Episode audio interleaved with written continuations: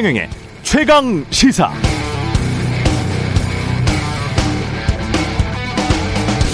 네, 어제 조선일보 기사 제목 중 하나는 이렇습니다. 300명 작업장에 30명뿐 배 만들 사람이 없어서 일감 1,400억 원 포기. 사람 구하기 힘들다. 인력난이 심하다는 소식입니다. 3주 전 SBS도 비슷한 보도가 있었는데요. 한 달 380만 원 준다고 해도 인력난 왜 심한가 봤더니 이런 기사 제목입니다. 지방 3D 업종에는 청년들이 안 오고 어, 코로나 여파로 외국인 노동자 구하기도 힘들다. 그래서 380만 원 준다고 해도 제대로 된 식당 주방장 구하기 힘들다는 보도였습니다. 최근 나온 보도들을 종합해 보면 임금은 대기업도 오르고 있습니다. 대우건설 노사가 올해 평균 10% 임금 인상에 합의했고요. 대한항공 일반 조종사 노조도 사측과 평균 10% 임금 인상 합의. 삼성전자 노사도 올해 임금을 평균 9% 올리기로 했습니다. 대형 신문사인 중앙일보도 기본 연봉 6% 인상에 합의했고요. 동아일보도 4.7% 인상하기로 했답니다. 두 회사 모두 최근 10년 내 최대 폭의 임금 인상이라고 하고 조선일보 기자들도 고물가 고통 속에 사측의 임금 인상을 요구하고 있다고 합니다. 이런 상황인데도 추경호 부총리는 물가 분위기에 편승한 임금 인상은 악순환을 초래할 것이라면서 물가 안정을 위한 가계의 협조와 동참을 부탁한다고 강조했었죠. 그러나 보수 신문사 기자 직원들조차도 고물가로 인한 임금 인상을 요구하는 현재 상황을 물가 분위기에 편승한 임금 인상으로 규정하는 게 온당한 지적일까요? 대통령은 치솟는 물가에 근본적 대책이 없다고 하고 경제부총리는 80년대에나 많이 듣던 물가 분위기에 편승한 임금 인상 같은 단어를 사용합니다. 정부는 자유주의 시장 경제를 수호한다고 하지 않았습니까? 이건 상투적인 데다가 모순이지 않습니까? 그럼 정말 대책이 없어 보입니다. 네, 안녕하십니까. 6월 28일 세상에 이익이 되는 방송 최경령의 최강시사 출발합니다. 저는 KBS 최경령 기자고요. 최경령의 최강시사 유튜브에 검색하시면 실시간 방송 보실 수 있습니다. 문자 참여는 짧은 문자 50원, 긴 문자 100원이 드는 샵9730 무료인 콩 어플 또는 유튜브에 의견 보내주시기 바라고요. 오늘 인터뷰 최재형 국민의힘 혁신위원회 위원장 만나보고요. 진성준 더불어민주당 원내 수석 부대표 연결합니다.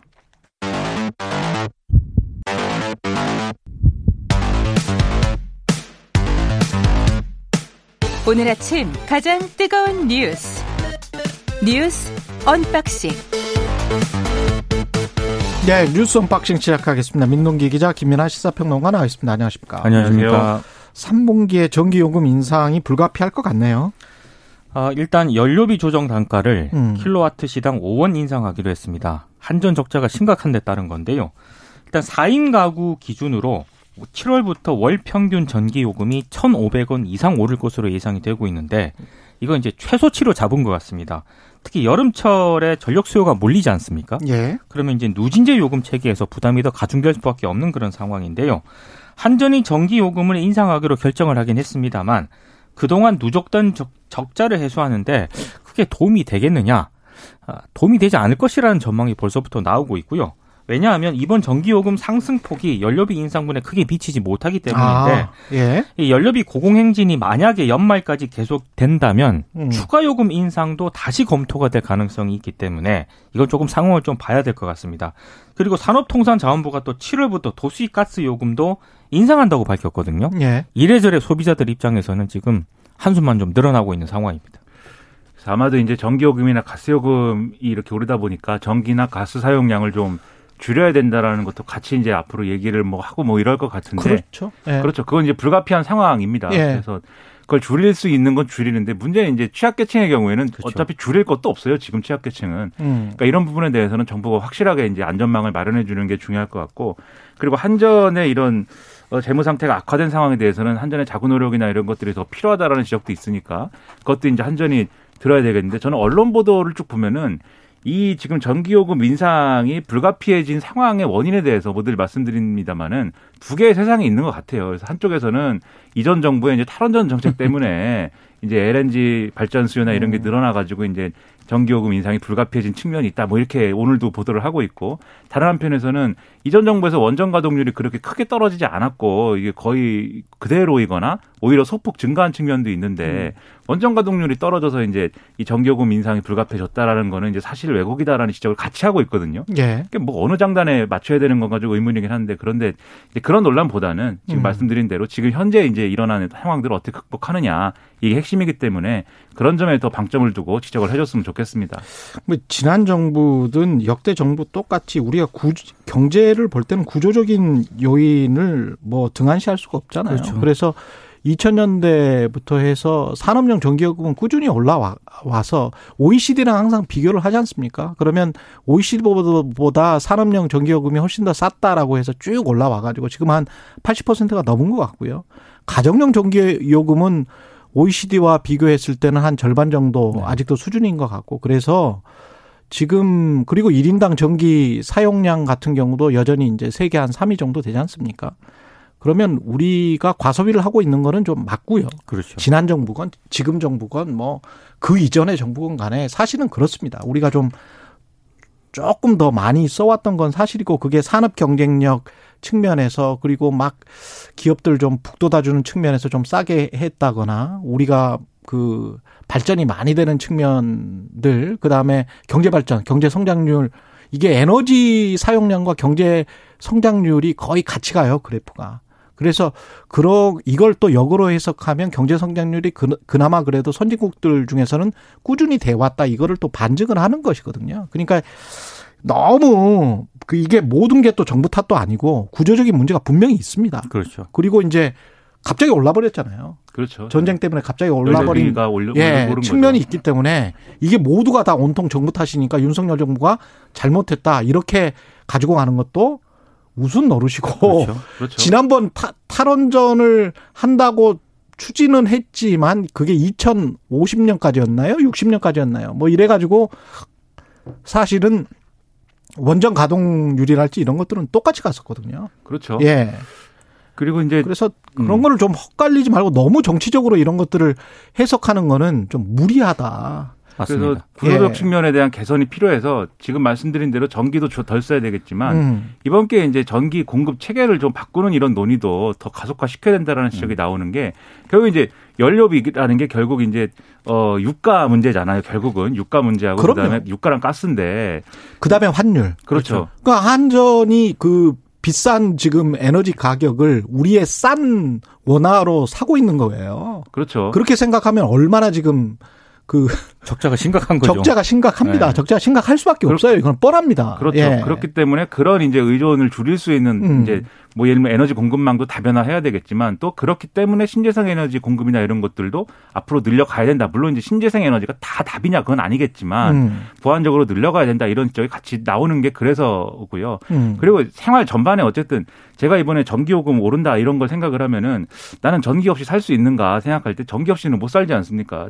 저 같은 사람들은 특히 전기 없이는 살 수가 없습니다. 네, 그래서 전기에 의존하는 삶에 대해서도 한번 생각을 해보게 됐는데 어쨌든 예. 에너지 공급 체계 논의까지 가면은 대안적인 논의가 되지 않을까 그런 생각이 음. 들었습니다.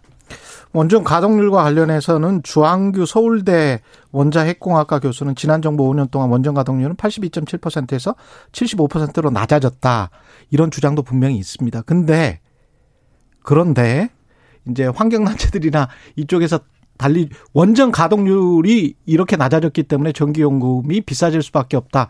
이렇게 주장하는 거에는 한국이나 프랑스나 미국의 원전이 보통 수명이 지금 30년, 40년 다 된 거기 때문에 가동을 할래야 할 수 없는 어떤 고장이랄지 그렇죠. 수리 기간이랄지 이런 것들이 분명히 있는 거거든요. 그래서 이거는 한쪽에 어떤 원자핵 공학과 관련된 어떤 이쪽 물론 뭐 뭐 객관적으로 말씀을 하시겠습니다만은 이쪽의 주장만은 들을 수가 없다. 그 반대쪽에 또 숫자가 또 있어요. 반대쪽의 숫자가 또. 있어요. 85% 내외로 이제 아래쪽으로 네. 유지가 됐다는 그리고 이거를 고장이 나거나 maintenance 유지를 해야 되는데 관리를 해야 되는데 그걸 무조건 가동을 뭐 100%까지 시켜야 된다. 이거는 말도 안 되는 거거든요. 그렇죠. 예. 똑같은 문제들이 지금 미국, 한국, 프랑스에서 다 벌어지고 있습니다. 원전은 지금 수명이 한 3, 40년 다 돼 있기 때문에. 예. 그렇고요. 그 김창룡 경찰청장 사의 표명을 했습니다. 이게 타임라인을 잠깐 설명을 해드리면요. 예. 김창룡 경찰청장이 지난 주말에 이상민 행정안전부 장관하고 한 100여 분 정도 통화를 했다고 합니다. 그때 경찰 입장을 설득을 했는데 이상민 행안부 장관이 이걸 전혀 수용하지 않았다라고 하고요. 아마 그때 사퇴를 이제 결심을 한 것으로 보입니다. 그리고 원래 이상민 행안부 장관의 기자회견이 화요일이었습니다. 그리고 김창룡 경찰청장의 기자회견이 월요일이었거든요. 근데 갑자기 이상민 행안부 장관의 기자회견이 월요일로 앞당겨집니다. 그 앞당겨지니까 김창룡 경찰청장이 월요일 어제 오전 8시 지휘부 회의에서 이상민 장관과의 통화 내용을 이제 그 지휘부한테 전화 온 다음에 사의 표명을 하게 되거든요. 이 사의 표명 시점이 이상민 장관이 기자회견하기 2시간 전입니다. 그리고 이상민 행안부 장관이 또 기자 브리핑을 하, 하거든요. 여기서 이제 경찰 통제 방안을 발표를 하게 되고 그러고 나서 1시간쯤 뒤에 김창룡 경찰청장이 서대문구 경찰청 기자실에서 브리핑을 열어서 본인이 이제 사임하는 게 최선이라는 판단을 내렸다라고 공식적으로 이제 사의 표명을 하게 됩니다. 이게 제가 보니까 두 사람 간의 신경전도 적지 않았던 것 같은데요. 아, 아무튼 김창룡 청장은 지난 역사 속에서 우리 사회는 경찰의 중립성과 민주성 강화야말로 국민의 경찰로 나아가는 핵심적인 요인이라는 교훈을 얻었다. 권고하는 이러한 경찰 제도의 근간을 변화시키는 것이다라고 이제 사실상 이제 비판적인 입장을 내놓았고요. 어, 뭐 경찰의 분위기는 상당히 좀 반발하는 그런 분위기긴 한데 한 가지 차이점이 있다면 검찰 같은 경우에는 이게 사의 표명을 하고 사표를 던지고 변호사를 개업할 수 있지 않겠습니까? 예. 근데 경찰 같은 경우에는 그런 변호사를 개업할 수가 없기 때문에 상당히 조직적인 반발로 연결되는 것은 검찰과 조금 차이가 있는 그런 대목입니다. 검찰이 그리고 아무래도 힘이 더 훨씬 센 것 같은 게 뭐 검찰은 이렇게 뭔가 액션을 행동을 하면 뭔가 좀 이 막아지거나 변화가 되거나 뭐 그런데 경찰은 그렇게 될 것 같지는 않습니다. 지금 상황이. 예. 그렇죠. 이게 경찰청장이 행안부 장관하고 98분 동안 통화를 했다고 하면은 제가 음. 뭐 친구하고 98분 통화하기도 어려운데 음. 무슨 얘기를 98분 동안 했을까? 연애할 때도 그 정도는 안 합니다. 오고 그러니까요. 갈 수, 갔겠죠. 그렇죠. 그 정도면 상당한 예. 수위의 이제 그러한 이제 어뭐 얘기들이 오갔을 텐데 어쨌든 그거 소용 없는 거죠 결국 그리고 제가 주목이 되는 거는 어 국민의힘의 반응이나 대통령실의 반응이나 예를 들면 경찰청장이 어쨌든 아무리 전 정권에서 이제 임명된 사람이라고 할지라도 이렇게 사의를 이 현 정부의 어떤 정책이나 이런 것들에 반대하고 반발해서 사의를 표명하는 거에 대해서는 거기에 대해서는 뭐 어 나름대로 이제 생각해 봐야 될 부분도 있을 거 할 것인데 음. 반응이 어 이렇습니다. 이 경찰 지원국을 해방 놓고 자기가 민주 투사라도 되는 양 자기 정치를 하고 있다. 그리고 권성동 원내대표도 어 이 정치적 의도가 다분한 이런 행보이다. 그러니까 김창룡 경찰청장이 어떤 경찰 반발의 어떤 정치적인 어떤 맥락을 가지고 현 정부를 어떤 상처를 입히고 있다. 거의 뭐 민주당 편 들어주는 거 아니냐. 음. 이런 반응이에요, 일반적으로. 예. 근데 이게 왜 이렇게까지 반응을 하는가 이런 것들이 저는 상당히 의문인데 오늘 조선일보를 보면은 두 개의 언론 보도를 탁 집어서 얘기를 하고 있더라고요. 첫 번째로는 이제 어 행안부 장관이 경찰청장 후보군들을 면접봤다 뭐 1대1로 면접을 했다 뭐 이런 보도 있지 않겠습니까? 예. 그리고 이제 최근에 나온 보도 중에 지난번에 친한정감 인사 때 그때도 최종안이 뭔가 바뀌어 갖고 내려온 게 있다라고 음. 하는 내용 그 두 가지 보도의 경우에는 예. 이 인사 아주 내밀한 어떤 인사의 내용까지 알 수 있는 사람이 아니면은 어, 언론에다가 이것을 얘기할 수 없는데 누가 그렇지. 얘기한 거냐? 그렇지. 라는 흐름이나 이런 게 있다는 거예요. 그 음. 결국 김창룡 경찰청장을 중심으로 해가지고 반발하는 거 아니냐라는 건데, 근데 예. 그런 것들은 사실 뭐 증명할 수 있는 것도 아니고 그런 그렇죠. 정황들을 근거로 해서 어, 이 경찰청장이 사의를 표명하는데 그게 정치적 행보다. 그냥 이렇게 비난하는 것은 제가 볼 때는 좀, 어, 문제가 있는 것 같거든요. 근데 어. 이게 앞으로 경찰의 어떤 처지나 이런 것들을 보여주는 그런 뭐 상징적인 상황이 아니냐. 경찰의 반발이 결국 어떻게 기결될 것인지. 그렇죠. 그리고 오히려 지금 신임 경찰청장에 대해 후보군들에 대해서 지금 인사검증 동의서 받고 쭉 이제 예, 이 신임 경찰청장 인사 검 국면에 들어간 상황인데 지금 유력하다고 얘기가 나오는 게 당장 이제 경찰청 차장이 유력하지만 음. 지금 새롭게 막 이렇게 치고 올라오는 게 서울 경찰청장이에요. 최근에 어 장애인 단체가 시위하는 네. 거에 대해서 지구 끝까지 쫓아가겠다라고 얘기한 아, 바로 그 분이거든요. 그분이에요. 네. 그러니까 이런 게 코드 맞추기가 쭉 이제 이루어지고 있는 상황으로 좀 느껴지지 않습니까? 음. 그래서 경찰의 반발이나 이런 것들이 일선에서 직장 협의회를 중심으로 해서는 쭉 이제 이어질 수 있겠지만 지휘부는 별로 거기에 이제 뭐, 어, 크게 이제 목소리를 내지 못하는 국면이 앞으로도 예고되고 있어서 뭐 정해진 결말로 가지 않을까 이런 생각이 드는 내용입니다. 이거는 뭐 어떻게 될지 모르겠습니다. 검찰이랑 비슷한 지금 검찰 수사권 조정안 관련해서도 뭐 권한쟁의 심판 청구를 했지 않습니까? 위헌이 아니냐고. 근데 이것도 마찬가지로 정부 조직법과 관련이 있고 네. 행안부에 치안 사무가 없잖아요. 그래서 정부 조직법을 바꾸지 않으면 이렇게 할 수 없다라고 주장하는 측이 또 있기 때문에 어떻게 이것도 위헌까지 어떤 이야기가 나올 수가 그러니까 있, 을것 같아요. 변호사들 얘기를 좀 들어보니까 음. 다 다르더라고요. 다 달라요. 그래서 네. 만약에 정말로 어떤 그 한동훈 법무부 장관이 이제 음. 이거는 검찰 같은 경우에는 이제 주체가 된 사안인데 경찰이 뭐 이 사안에 대해서 어떻게 뭐 그 권한 조정이라든가 헌법 헌법재판소에 이게 소를 제기할지는 모르겠습니다만 음. 만약에 그렇게 된다라고 한다면 이게 또 법적인 다툼까지 갈 수도 있거든요. 지금 검찰 지난 정부의 검찰하고 좀 거의 비슷한 상황인 것 같은데. 그렇습니다. 예. 이제 정부 조직법에 보면은 장관의 업무 장관이 하는 이제 행안부 장관 그렇죠 행안부 네. 장관의 업무로 이제 치안 사무에 관한 거는 적혀 있지 않긴 한데 음. 치안 사무에 관한 것을 관장하기 위해서 경찰청을 둔다라고 이제 돼 있어요. 예. 그러면 그것의 어떤 입법 맥락이나 이런 걸 보면은 음. 행안부 장관이 직접 이제 치안 사무를 챙기는 게 아니라 어쨌든 이제 경찰청을 중심으로 해가지고 독립적으로 챙기는 부, 그런 것이라고 볼 수 있는데 근데 이제 이상민 행안부 장관의 반론은 음. 과거에 그러면 이제 경찰의 문제가 어떤 생겼을 때 그 문제를 책임지는 형태로 행안부 장관이 그만둔 사례도 있고 한데 아. 그런 것들은 뭐 어떻게 해석할 것이냐라는 반론 그리고 이 결국은 치안 사무를 관장하는 것에 있어서 외청을 두도록 돼 있다는 것은 음. 행안부에 경찰국을 설치해서 그것을 관장할 수 있도록 하는 거에는 문제가 없다. 음. 시행령만으로도 할 수 있다. 이게 이제 어제 이 브리핑의 내용이었거든요. 그런데 이 내용에 대해서는 또 반론이나 이런 것들을 또 신문들이 다 나름대로 있죠. 반론하는 네. 측의 얘기를 또 싣고 있습니다. 반론과 재반론. 그렇죠. 그래서 예. 이게 논란이 법적인 해석이기 때문에 그렇죠. 예. 논란이 이어질 수밖에 없는 대목입니다. 예. 법무부도 마찬가지로 이거 한번 권한쟁의 심판 청구를 해서 이거 위헌 아니냐 검찰 수사권 조정법 이른바 검수 완박이라고 불렸던 것이죠. 예, 검찰 수사권 조정법이 어, 위헌인 거 아니냐 권한쟁의 심판 청구를 했습니다. 그러니까 권한쟁 권한쟁의 청구 심판이라는 거는 음. 어떤 일에 대해서 어떤 사무에 대해서 이제 어 이 어느 기관이 하는 거냐를 음. 명확하게 이제 판단해 달라라는 건데 지금 법무부가 낸 거는 지금의 이제 그 어, 국회가 이 의결한 검찰 수사권 축소 법안에 대해서 그건 국회가 이제 할 수 있는 어떤 범위를 넘어선 것이다라는 아. 취지로 지금 이제 어, 이, 이 청구를 낸 것이죠. 그리고 예. 여기에 대해서 가처분 신청을 같이 낸 것인데 한동훈 법무부 장관이 직접 얘기를 했습니다. 국회 입법 자율권도 헌법과 법률의 한계 내에서 행사돼야 되는데 이 과정도 그렇고 내용도 그렇고 이 법률의 취지까지도 어 명백히 헌법과 법률의 한계를 넘어선 것이다. 라고 얘기를 하고 있는데 아마 저의 쟁점은 헌법에 이제 검사의 영장 청구권이 명시가 돼 있지 않습니까? 그렇죠. 이거를 검사의 그렇죠. 예. 검사의 수사와 공소 기능을 전제하는 걸로 법무부는 보는 건데 음. 국회가 이러한 입법을 함으로 인해서 이 권한에 침해당했다.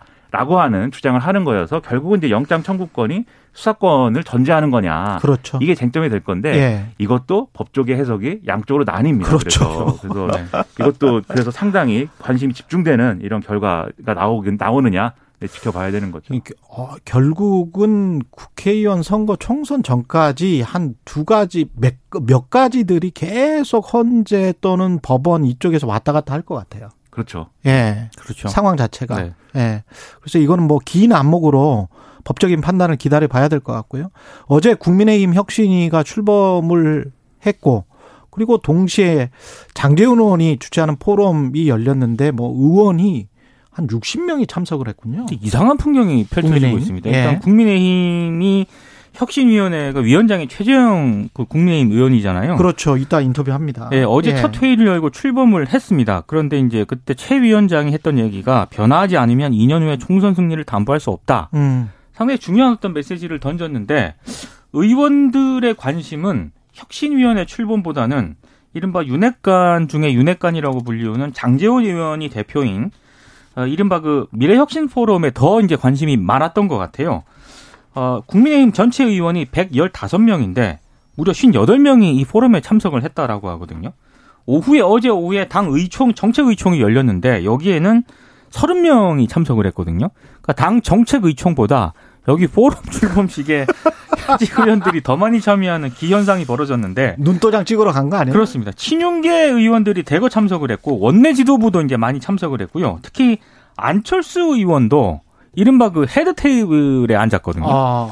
아, 그리고 포럼 측에서 안철수 의원에게 예정에 없던 또 축사를 요청을 하기도 했습니다. 특히 안철수 의원하고 연대설이 거론되는 장제원 의원이 안철수 의원을 김종인 전 위원장과 함께 나란히 또 맨 앞줄에 배치를 했거든요. 아. 상당히 좀 많이 배려를 했다. 그래서 안철수 장재원 연대론이 계속 나오고 있는 그런 상황이고요. 여기에 이준석은 없어요? 이준석 대표는 네. 당시에 어, 지금 같은 시간 바로 옆 행사장에서 조경태 의원 주최 정책 토론에 참석을 했다라고 합니다. 어, 뭐 그래서 지금 쓸쓸하네. 나오는 그렇죠. 얘기가 친윤계 이준석 대표 고립 작전, 고사 작전 아니냐, 뭐 이렇게 언론들도 해석을 하고 있습니다. 그러니까 이게 다 이런 모임을 하면은 친윤계가 세력화하는 뭐 과정이다 다 이렇게 평가를 하는데 거기에 대해서 장재원 의원이 무슨 세력화냐 내가 세력화를 위해서 뭘 했느냐 어제 이렇게 이제 반박을 했거든요. 음. 근데 반박을 하는 표정이 웃고 있었습니다. 그래서 장재원 의원이 정말 억울하면은 마스크를 썼던데 그 웃고 있었다 그러면 아, 아, 이게 눈을 눈- 봤구나. 눈에 눈을. 봤구나. 그렇죠. 네. 정말 억울하고 화가 나면은 약간 격하게 반응하는 스타일로 알고 있는데 예. 웃는 걸 봐서는 이러한 비판 충분히 예상하고 있다. 예. 그래서 얘기를 하는 것이다. 이렇게 볼 수가 있겠는데 그림이 예. 얘기하기 딱 좋은 그림이에요. 그래서 장재원 의원이 주도하는 모임이고 음. 안철수 의원이 와가지고 얘기를 그렇지. 축사를 하고 여기에 김종인 전 비대위원장이 두 사람 다 하고 사이가 안 좋은데 아. 장재원 의원하고도 안 좋고 안철수 의원하고도 안 좋은데 굳이 김종인 전 위원장을 불러다가 강연을 하게 했다라는 게 상징과 세력의 결합이다. 그렇죠. 장재원, 안철수의 전략적 연대에 더해 가지고 외연 확장 가능성까지 지금 보여준 거다. 다 이렇게 해석할 거거든요. 음. 그런 해석이 나올 수밖에 없는 게 이준석 대표가 어제 또 혁신이 구성을 갖고 예. 일부 김정재 의원이 이게 이준석 혁신이다라고 얘기한 거에 예. 대해서 근거를 대라 이렇게 하면서 막 반발하는 상황이 이어지고 있기 때문에 음. 이거는 뭐 7월 7일이 되기 전에 과연 승부가 날 것이냐 상당히 뜨거운 이 경쟁이 펼쳐질 음. 것 같습니다. 장재현 의원은 과장된 관해석이다 이렇게 지금 주장을 하고 있고요. 하지만 웃고. 있었습니다. 네. 김건희 여사 허위 경력 의혹 서면 조사를 아직도 안 냈군요 경찰에 오늘 KBS가 어제 KBS가 단독 보도했습니다. 경찰이 지난달 초에 김건희 여사 측에 서면 조사서를 보냈고요. 예. 수십 쪽 분량이고 김건희 여사를 피의자로 적시했습니다.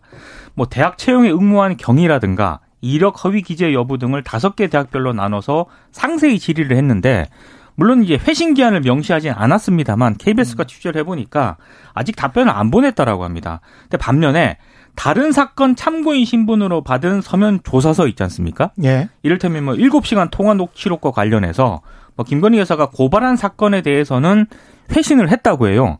근데 이제 지금 뭐 허위 경력이라든가 이력에 대해서는 아직 회신을 안 했다라고 하는데 음. 일단 김건희 여사 쪽 해명은 이렇습니다.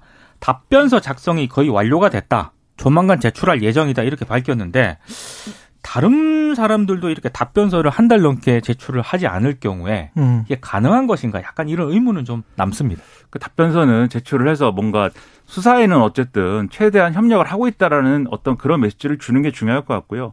지금 나토 정상회의 출국차 참석차 이제 출국을 한 비행기 안에서도 윤석열 대통령하고 기자들하고 이제 만남이 있었거든요. 예. 김건희 여- 여사 거기도 대동을 했습니다. 음. 그 기자들하고 일종의 상견례 비슷하게 자리가 돼버렸는데, 그러니까 이게 잘못하면 국민들의 입장에서는 분명히 허위 이력 문제나 이런 것들 때문에 김건희 여사가 앞으로는 이제 그런 어, 윤석열 대통령을 좀 이렇게 도와주는 역할만 하겠다 이렇게 얘기를 했는데 기자회견을 그때 했었죠. 그렇죠. 대선 전에. 예. 그렇죠. 근데 이 조사 경, 이 검찰 조사에는 응하지 잘 응하지 않고 음. 그런데 공개 활동이라든가 윤석열 대통령의 어떤 그 해외 순방에 따라가는 자리에서도 기자들하고 만난다거나 뭐 이런 것들이 이 약속을 안 지키는 거 아니냐 이렇게 될 수가 있거든요. 그래서 음. 그런 비판을 불식시키기 위해서라도 이, 대, 이 조사에는 충분히 응한다라는 것을 보여줘야 근데 됩니다. 한 가지 변수가 있습니다. 음. 다음 달 수사 책임자가 경찰 인사가 예정이 됐거든요. 아 그렇군요. 수사 책임자가 다음 달에 바뀔 가능성도 있다. 이게 하나 변수가 될 수도 있을 것 같습니다. 인사가 쭉 일어나겠죠, 이제. 그렇습니다. 네. 지난번에 제가 오프닝에서도 지적했습니다만 논문 표절과 관련해서도 대학들이 빨리 판단을 내려줘야 돼요. 그게 그렇게 오래 걸리는 게 아닙니다. 그렇습니다. 뉴스 언박싱 민동기 기자 김민아 평론가였습니다. 고맙습니다. 고맙습니다. KBS 일라디오 최경영의 최강시사 듣고 계신 지금 시각 7시 45분입니다.